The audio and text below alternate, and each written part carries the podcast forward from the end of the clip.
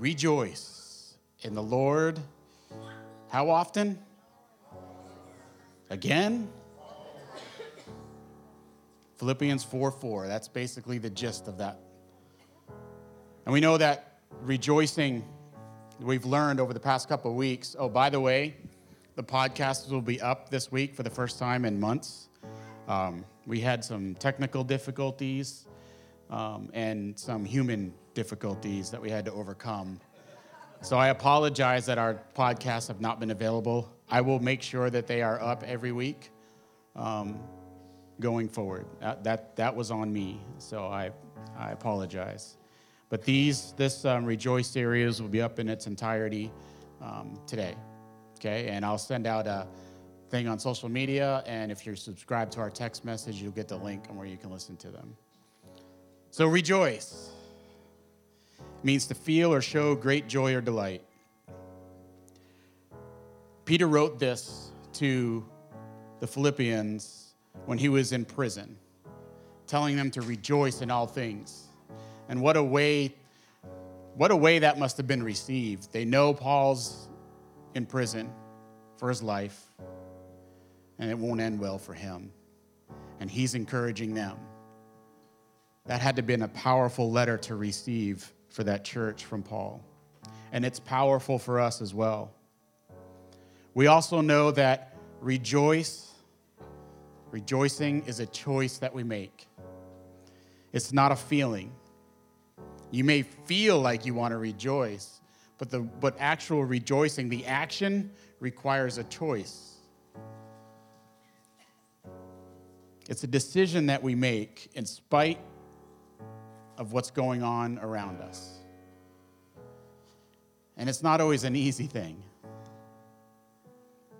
There are always difficult and frustrating, painful things going on around us all the time. It seems to be worse lately. It was true in Paul's day as well. Yet he challenges us to rejoice always. Again, rejoice is not a feeling, it is an action. It's the action he asks us to take, even when our logical response should be something different. Something goes really bad. If you started jumping up in joy, like if something bad happened, people look at you like somebody needs to call their therapist because they've snapped. Right? I mean, if something went, that's how the world would see it, and that's how we would see it too. But in those moments, Paul says to rejoice. How do we do this?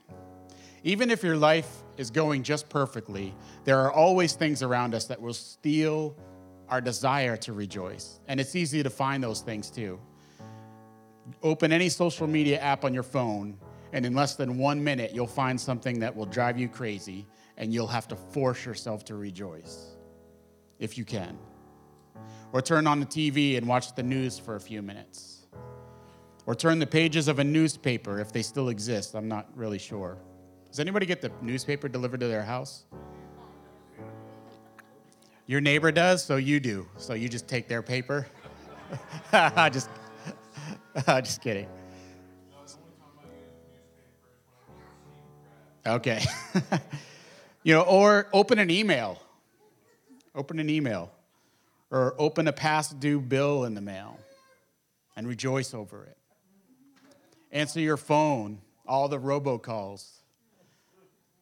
The police are on your way to your location right now. You must call this number. or you receive a confirmation of a diagnosis. You'll pull up to a drive through and order a shake and find out that the ice cream machine is broken again. And what else? So let me ask you this, and I'd love to hear from you. What do you have? I will start with what, what, if anything, did you have to rejoice in this week that came easily for you? Like something good happened and you rejoiced. Just say it. Go ahead, Bill. My great grandson, I got to see him. He's three weeks old now. Oh, wow. Congratulations. Awesome. So I have a TNR colony, which is trapped in the return, cat colony in Berryville. Okay. And there's been a cat back there for six months, and Oh, wow. Wow. I know that's really small. No, no, there's no small. There's no. That's great. Sam? After being in and out of doctor's office and being stuck at home for uh, several weeks, I'm finally out. Yes. Yay. Good to see you, too. Bill, you had something else? Her great granddaughter is, I mean, her granddaughter is due to have her baby two weeks ago. We're waiting every day. Wow. Girl, her first girl. That's, that's a lot of gifts for you guys at Christmas. You see, see how I turned that joy into, you know, that's a, that's a, anybody else have something they can rejoice in, Dad? My dental appointment was canceled. Did somebody else raise their hand? Yes, Vicky. I got to see an old friend I have not seen in years. Great. Great. Sam, one more time. last one I got today. Um, well, thanks to being in the hospital for two weeks, uh, due to what basically the diagnosis I had, it got me and my family speaking. That's awesome. That's an answer to prayer. I know, I know that story, and some of you else, some, el- some of you know that, and that's great. Okay, he's for the not. So, all right, let's skip to the. What did you have to? Okay, one more. Um, I got done with state testing this week. All right, tests are done. So, what did you all have to do this week that you had to force yourself to rejoice? In other words, what you got was probably not something you really wanted to hear, but you've been paying attention in church the last two weeks, and, and you know that Paul is encouraging you to rejoice anyway. So, I want to hear some of those. I'll get some different. wh- Where's that? Family arguments. No matter what's going on at work, I still pay my bills. Yeah. You still what? Still. Yep, no matter what goes on at work, still pay your bills. Cutting your grass? You didn't rejoice? You didn't like sing a song while you were doing it and skip while you're mowing? Sam. I don't know if this, if basically the, I cho- chose the do counts as rejoicing or not, but, um, I'm basically missing over half my medication because my doc, my clinic that I go to for my meds is just a giant load of hooey. And I look for, and I'm basically accepting the fact that they're a bunch of hooey. And and basically happy and grateful for the fact that I have an appointment with a previous doctor that was good to me Good. on Tuesday. So I'm pushing through the hooey and looking forward to Tuesday.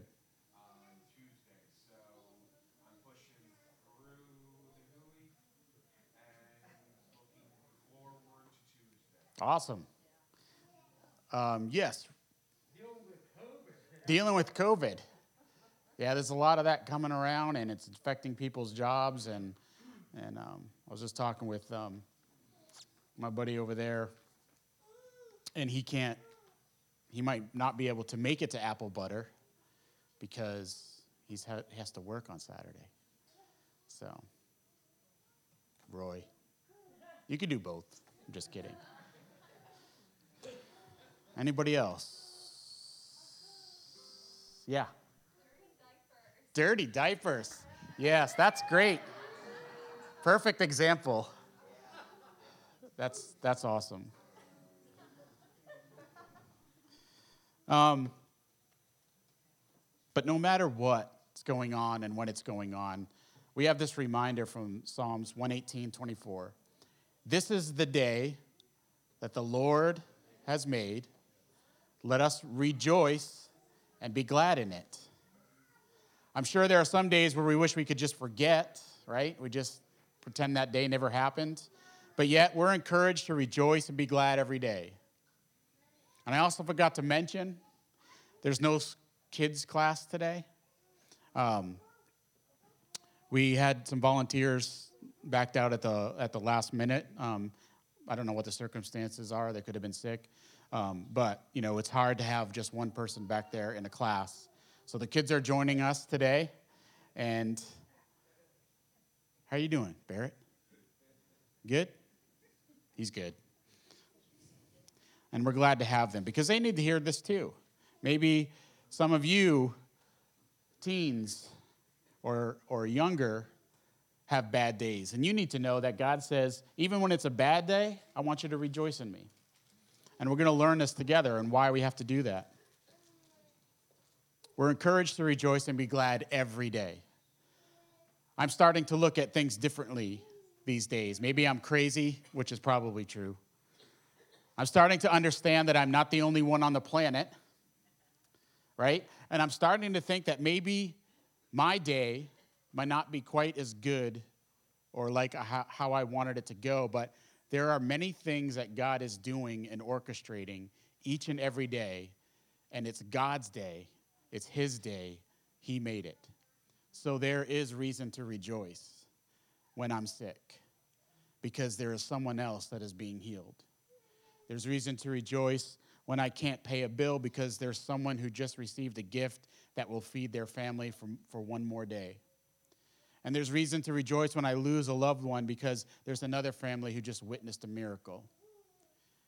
I know and believe that for every hardship we face, there are others who are being blessed in that moment. I may never meet them, but I know God is doing these things in His day. He knows what we need each and every day, all of us. I rejoice because many people will be blessed today and receive good news today and will be healed today and will reconcile today and will be able to eat today and pay their bills today and overcome an addiction today. And on and on it goes. That is why we rejoice every single day. I rejoice despite what's going on in my life right now because rejoicing in what others are experience, experiencing brings me hope. Just because I'm not experiencing what they are right now, I know that there's hope because God's day is every day. He plans it. He knows what he, when and how He's going to bless us. It's God's day, the day God made, the author and creator of all of us. He knows what we need and when we need it. And the when is sometimes difficult for us. If we trust that, then we can rejoice each and every day and be glad each and every day. Or we can just keep staring at the TV or the newspaper, our phones, and be so captivated by all the negative that we completely lose focus on the one who created us.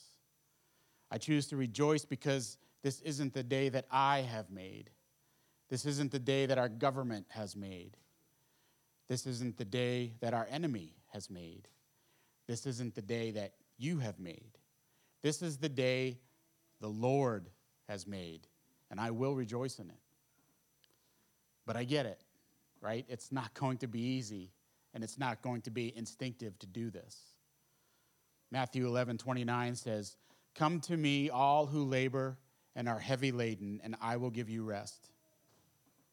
You know, when Jesus said this, it was in the context of that time. A lot of the followers at the time that were following Jesus felt burdened and struggled with trying to keep up with, and this is important, man made rules that were put upon them by the Jewish leaders who were just trying to control everybody.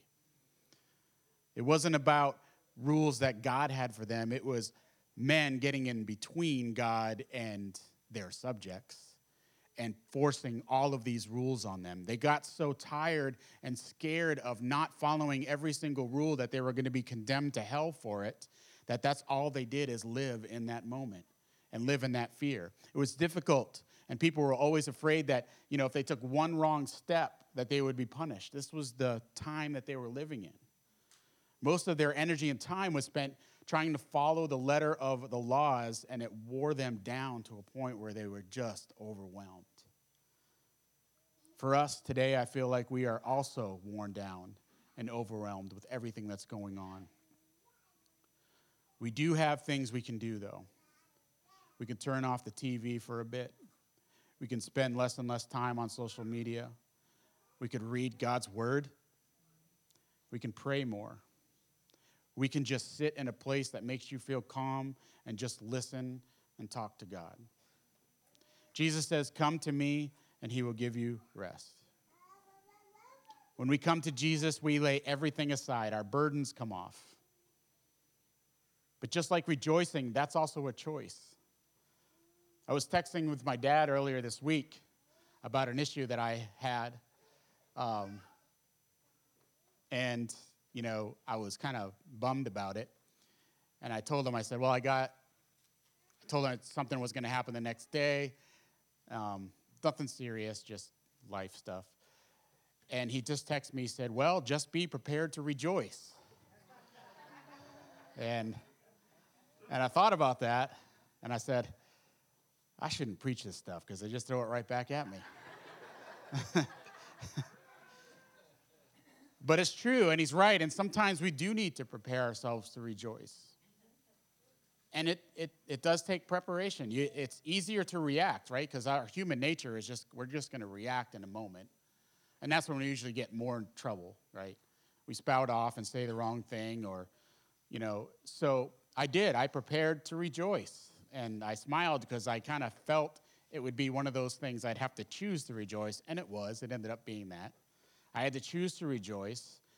Um, but it's, I had to force myself. And, and you have to. It's not going to come naturally. You get, you're hoping for good news, and you get not the news you expect and you're gonna like, yep, okay, I rejoice. Jeez. um, you gotta say it. And because it's the day that the Lord made. And it's not just about you, and it's not just about me. See, God made this day for others too, and they may, may be receiving a blessing somewhere. Somebody is getting blessed somewhere. Could be one of you at some point, you know, and I might have the worst day and but I think I'm starting to change the way I think and it's going to take me a long time to get there and I hope you can get there too is that when things are going wrong for me, there's somebody out there that's getting something so blessed that they didn't even expect. That's our God. And God also knows when we need those things. Not when we not on our time frame because we want everything now. So, why do we have to rejoice? So, why? Because the enemy is always preparing to steal your joy from you. And he makes it real easy. We typically respond to something first with our emotions, right? I mean, that's natural, but it's not always recommended. The enemy takes advantage of the emotional state we're in in that moment. He wants us to spiral and lose hope quickly. But God wants us to remember who's in control. Our feelings and our emotions are definitely real, but God is greater. And when we realize this, we can choose to rejoice and we send the enemy fleeing. There's power in choosing to rejoice. Challenge yourself this week and always. If you can't find a, pers- a reason to rejoice, then do it because it will disrupt the enemy's plans for you. And that is worth rejoicing for. The enemy wants to trip us up. That's his goal. That's his goal, to trip us up and get us off track. Jesus says, rejoice, rejoice, and again I say rejoice. God says, and, and rejoice in the Lord always. Always. Always is pretty self describing, right? Always. We need to rejoice and choose to rejoice in whatever moment we're in. And however, whatever face, whatever the look on your face is at the time, so be it. Just say, I rejoice in this moment. And the enemy is going to be powerless when you do that.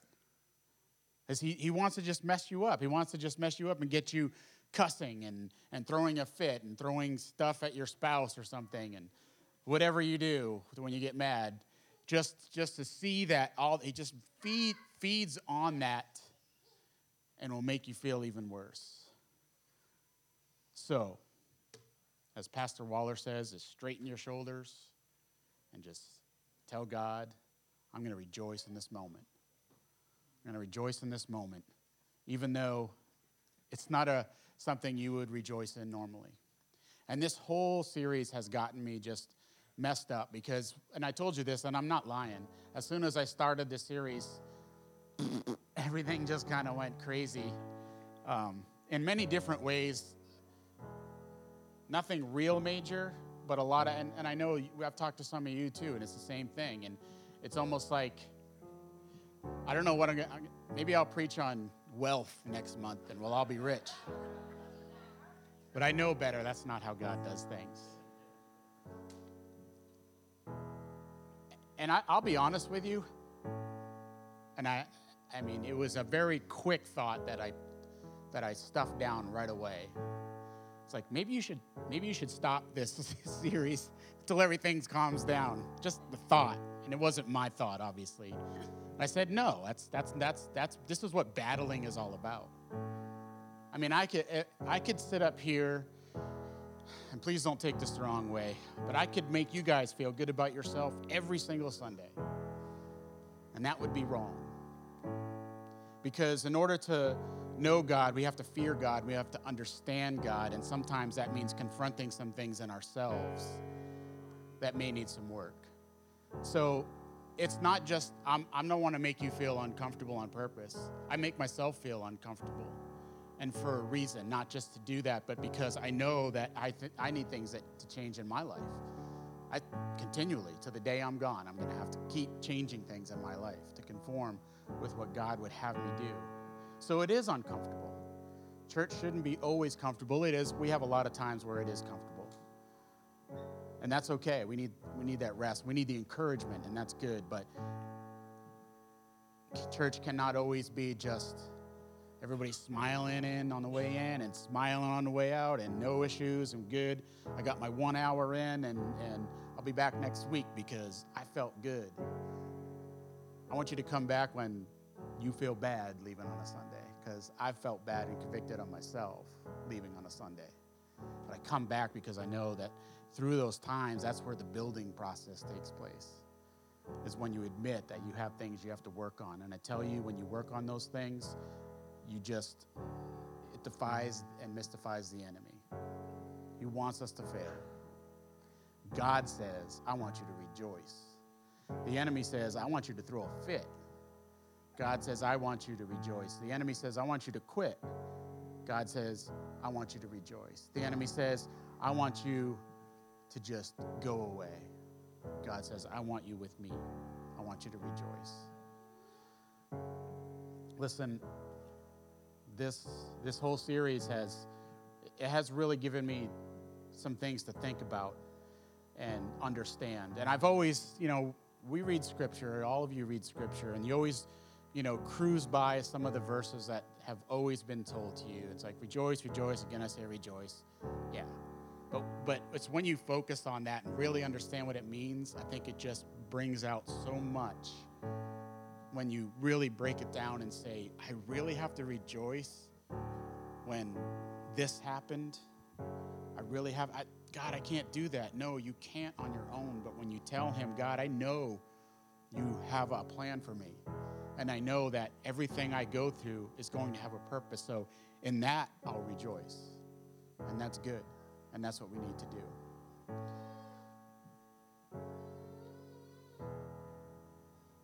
So listen, I, I just pray that as we as we head out today, that we keep that in our minds. Because the enemy's gonna immediately, I tell you this every week, he's gonna immediately challenge you as soon as you walk out these doors. He wants to disrupt what's happening here as we all learn together. He wants to disrupt that as soon as you get out into the parking lot. And for some of you, it'd be quicker. Rejoice, rejoice, and again, I say, rejoice. Yes.